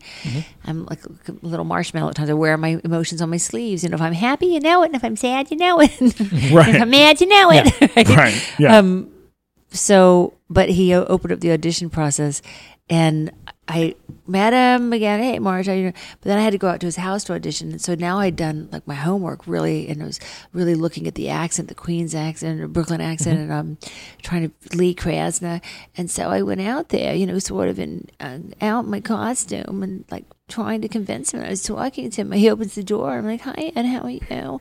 He knows who I am, of course. And so, come on in, come on in. Hey, Amy, Marcia's here. I'm like, "Hi, how are you?" I'm walking around. We're doing a scene. He goes, "What are you doing?" I'm like, "I'm Ed." I'm in character. I'm doing the accent. And he goes, Well, you need to stop whatever you're doing right now because people have to listen to this shit Yes. for two hours They and they can't listen to that. You know, oh, Jackson, Jackson. Oh, so I had to find this way to, Oh, to bring God. it like into something that you could listen to To bring that energy without bringing that voice. Yeah, exactly. To, to bring it. And, uh, Well, you did. yeah, yeah, and that was all. Ed, Ed was a great director. He was Mm-hmm. really, he was really a great director because he really pushed you. Was that his you, first film you. directing? It- Yes, and he's Wow. acting in it and directing it. And That's it's on so a hard to budget, do. and he was amazing. Like I remember this one Unreal. scene, the "You Need, You Mm-hmm. Need, You Need" scene. Um, we'd filmed it, and the light we, we we were filming all Ed side on that day, and there Mm-hmm. were planes and shit and chat and shit and chat and things going on, and then uh, we were losing the light, and we kept filming Ed side, but we didn't get to me. And it's definitely one of those scenes that you need to, you want to turn around Mm-hmm. Yeah. the same day. And Ed was like, "Marsh, sorry, we can't, we don't have time to turn around." I'm like, no problem, Ed. Um, whenever you know i'll be Mm-hmm. there because ellen burstyn had taught me that. She'd said you have to be there 100% for me even when you're off camera. Yeah. so i'd been there 100% for ed but i had said to ellen well what if when it turns around i don't have it in me anymore? And she goes then i'm there for you. Like, okay. So i'd learned my lesson with ellen. And so for ed i was like he's gonna do it. So that next day we had to go to some other location. We mm-hmm. were tied into location. So we didn't come back to the you need, you need, you need scene until two days later. So we're shooting, shooting, shooting. And Ed just keeps saying, just say it. Just say the line. And I said, I am saying it, Ed. I am just saying it. Like, you know, I am not going to bring another baby into that. You need, you need, you need. And then he would stop. He'd go, just say it. And he's yelling at me sometimes, mm-hmm. just say it. And then at some point, he's behind the camera or sitting by the camera. And I say, and you need or whatever. And he picks up his chair and he starts slamming it on the ground. just say it, just say it, just say the fucking line. And he breaks the chair. And I'm shaking now. Mm-hmm. And I say, I am not going to bring another baby into that. And like, of course, that's mm-hmm. of course he did it for me. It Yeah. was a gift. They didn't use that take, but they used the one after that that still mm-hmm. had that Same nervous energy. same nervous energy, and then the same, um, you know, you need, you need, you need, choking, and whatever. Mm-hmm. But it it was Ed helping me do that, and I know the prop girls were like, "Do you want us to call the union on him?" And I was like, "No." he was. I get how it's scary, but Yeah. I trust him so implicitly that uh, he did it for me. He did it to shake me up, and Mm-hmm. if you're open to it, then you, there's surprises always that you can use, which are just fantastic. And that's why your friend Tony has a friend named Oscar. Uh-huh. yeah. That's why. There you Right go. there, yeah. Yeah. Yeah, you have to be open to it though. Sometimes people like I would, would work. I've worked with a lot of people that this happens. They are saying their line, and the director calls cut, and they start to cry. And you think you gotta, you don't hold on to the emotion. You gotta Yeah. bring it in there, and let it start to play. Let it start to bubble, and they're trying to control it. So they go through a scene and they're angry, and the director says, Cut, and here come the tears. And you just want there to be a moment in the middle of it that that they said cut but not really and they get there and then you keep going right Mm-hmm. so sometimes you do need exterior things sometimes i remember once um, someone said do you want me to shake you because the scene had to start with with me not pollock but something else had to start with me being discombobulated they're like do you want me to shake you and i was like yeah go ahead let's try that and sure enough then woo, shake and then and action and it was really helpful Wow. Albert Fin- again, Albert Finney. He taught me that because I was watching him as when I was doing Miller's Crossing, and he was at the. Oh, that's me making noise, right? No, checking the time. That's, little that's fine. Yeah. Um, we could do like ten minutes. And Sure. Probably have to. So uh, Finney and I are doing Miller's Crossing, and it's my first film ever. And I had um, Trey Wilson, God rest his soul, had died of a brain aneurysm, and he was supposed to play Finney's role. So I called my dad, military officer, and I was like, Dad, I'm doing this, you know, I'm still doing Miller's Crossing, but Trey died. Now this man named Albert Finney is going to be playing the role. My dad was like, God damn Albert Finney. That's a goddamn fine actor, Marcia Gay. Goddamn Albert Finney. Oh, Albert Finney. That goddamn oyster scene in Tom Jones. Oh, Albert Finney, a fine actor. On, on, oh, on, on Jesus. Right? So I go down to New Orleans to shoot it. And Albert and I meet and shake hands, and he's the biggest flirt you've ever met in your mm-hmm. life. And hello, darling. I'm like, hello, Albert. and then we get in the elevator and we're going up to our respective floors. And I said, Excuse me, Mr. Finney? And he goes, Yes, darling. and I said, Well, you know that movie Tom Jones? He goes, Yes, darling. And I said, Well, was that about Tom Jones, the singer? And he goes, Darling, have you never read a book in your life? Because, of course, it's that great Yeah. classic book. I'm like, no freaking idea. And he starts doing pelvic thrust at me in the elevator, singing, It's Not Unusual, like just flirting with me up one side.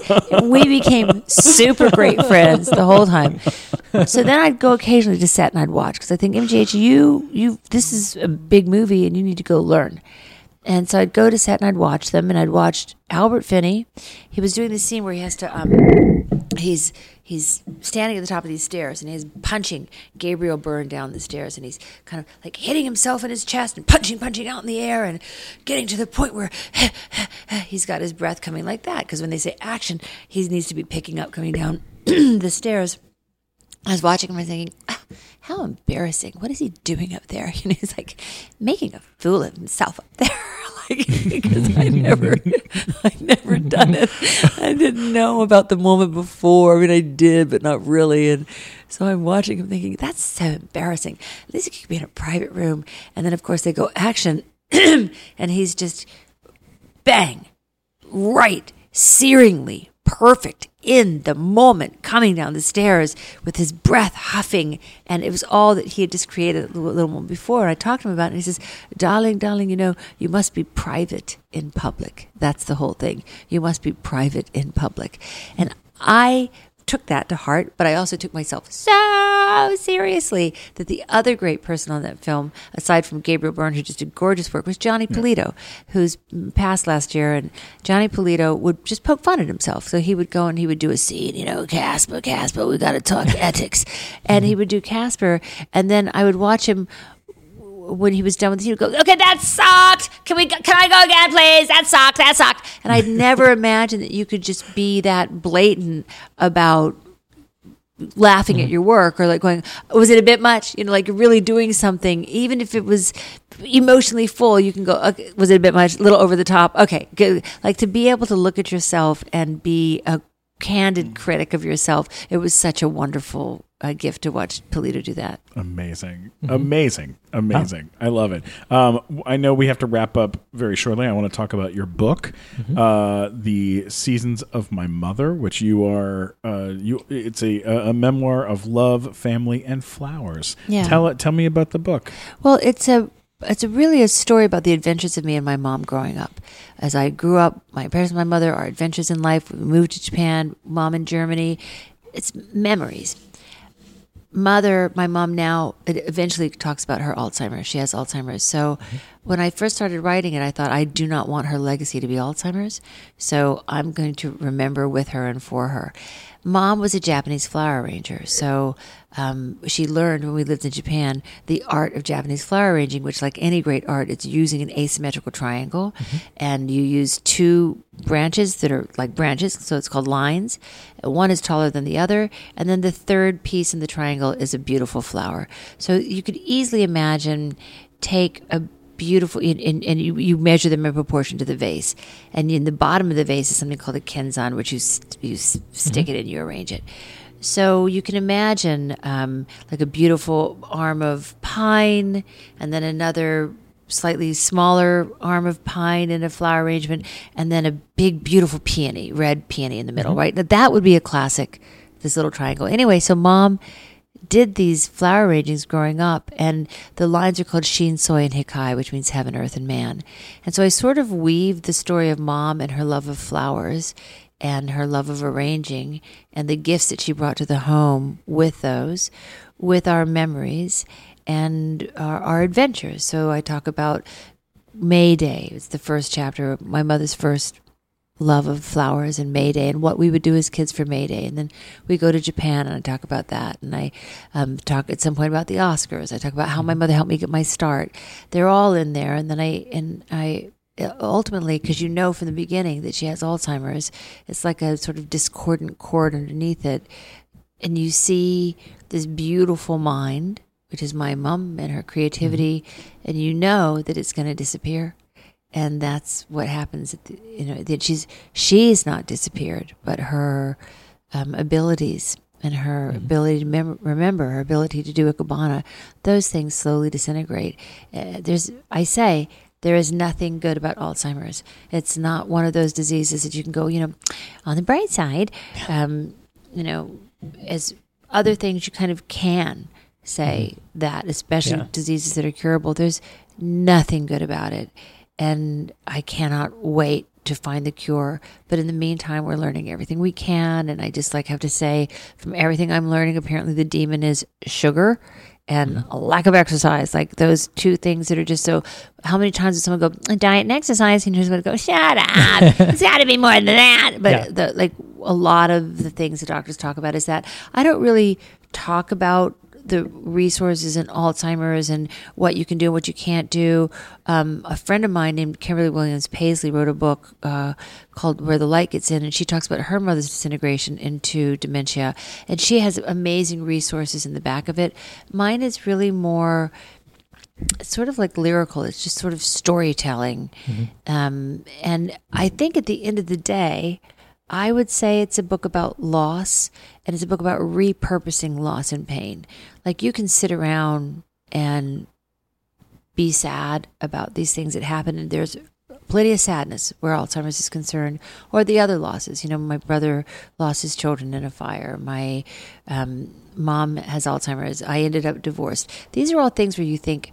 I'm I'm not a statistic. These things happen to other people, other people, and not me. And then in my life, these things have happened to me. My life didn't turn out the way I pictured it was going to turn out.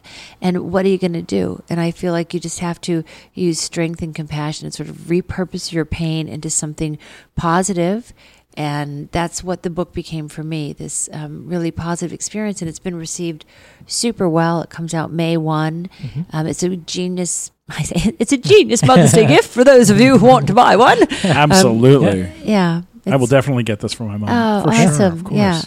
That's a that's incredible. I'm so uh, you know, I I uh you, you know, we we get to interview a lot of people on our show and talk to them about their lives and things like this, but this has been just Fantastic. extraordinary. Oh, thank you. And there's so Did- much more that I want to talk to you about. I about. know. But Another uh, time. Another time. Yeah. Well, you know what's cool? I'll tell you is that um, when I listen to your podcast, I learn about people that I don't necessarily know much about.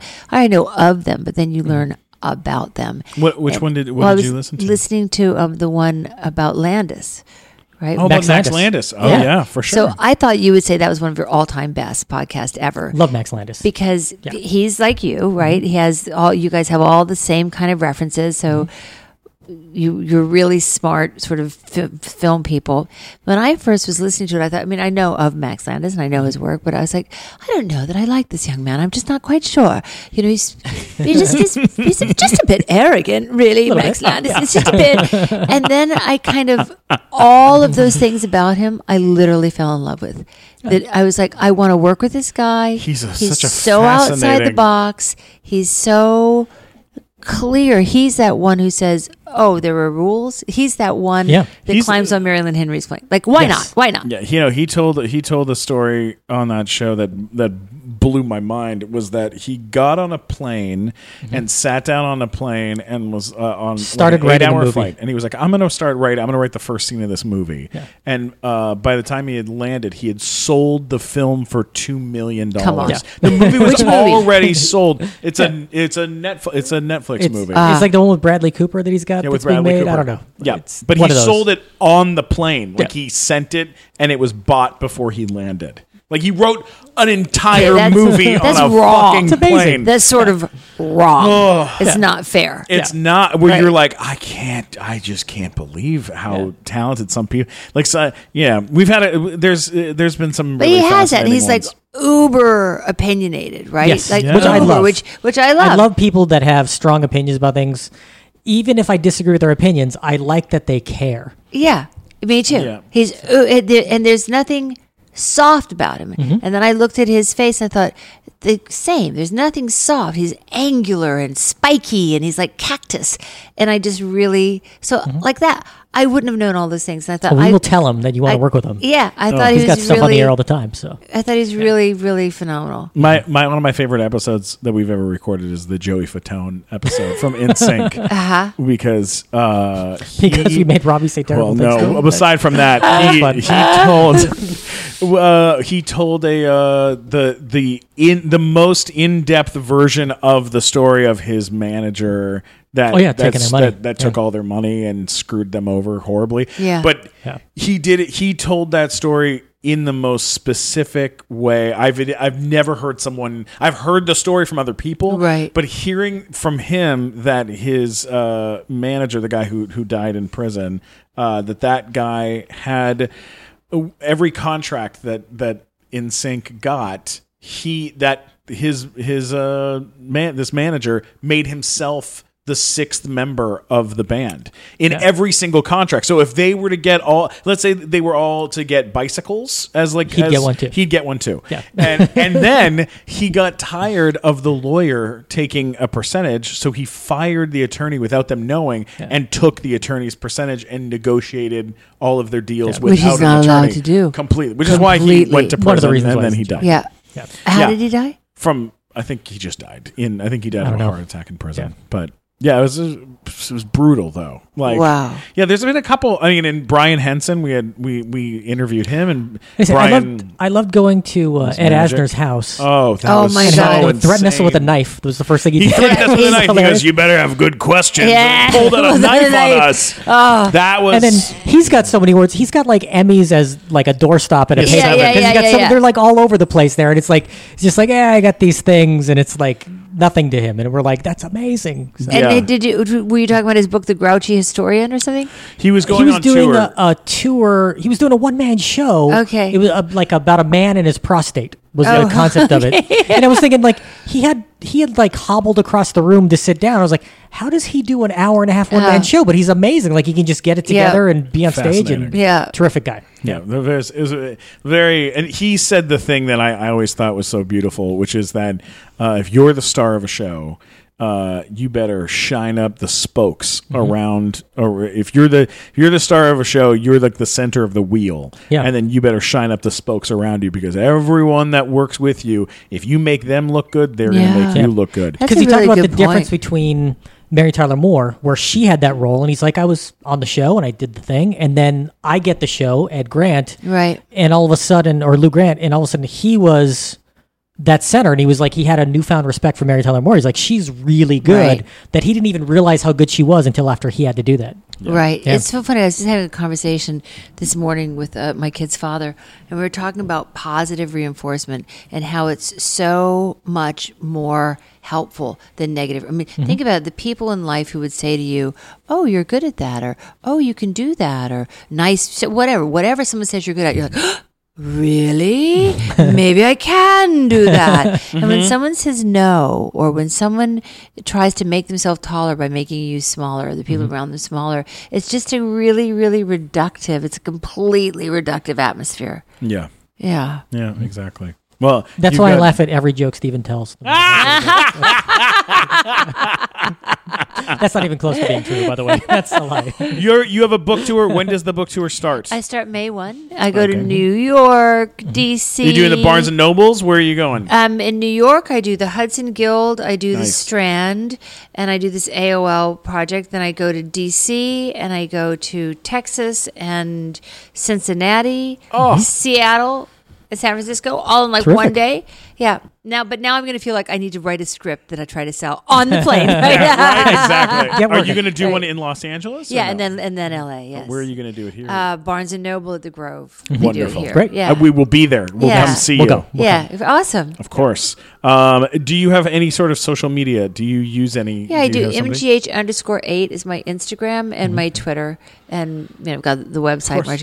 Yeah, Wonderful. You're such an angel, and I Thank love you And and, she's in adore you. She's an thank angel you. You're the in In best. America. Yeah, I feel like this was like the spa, the spa Oh, yes. podcast, right? It really is. There's Oh, no- yeah. yeah, awesome. I love you guys. You're Thank the you. best. Thank you. All right, thanks.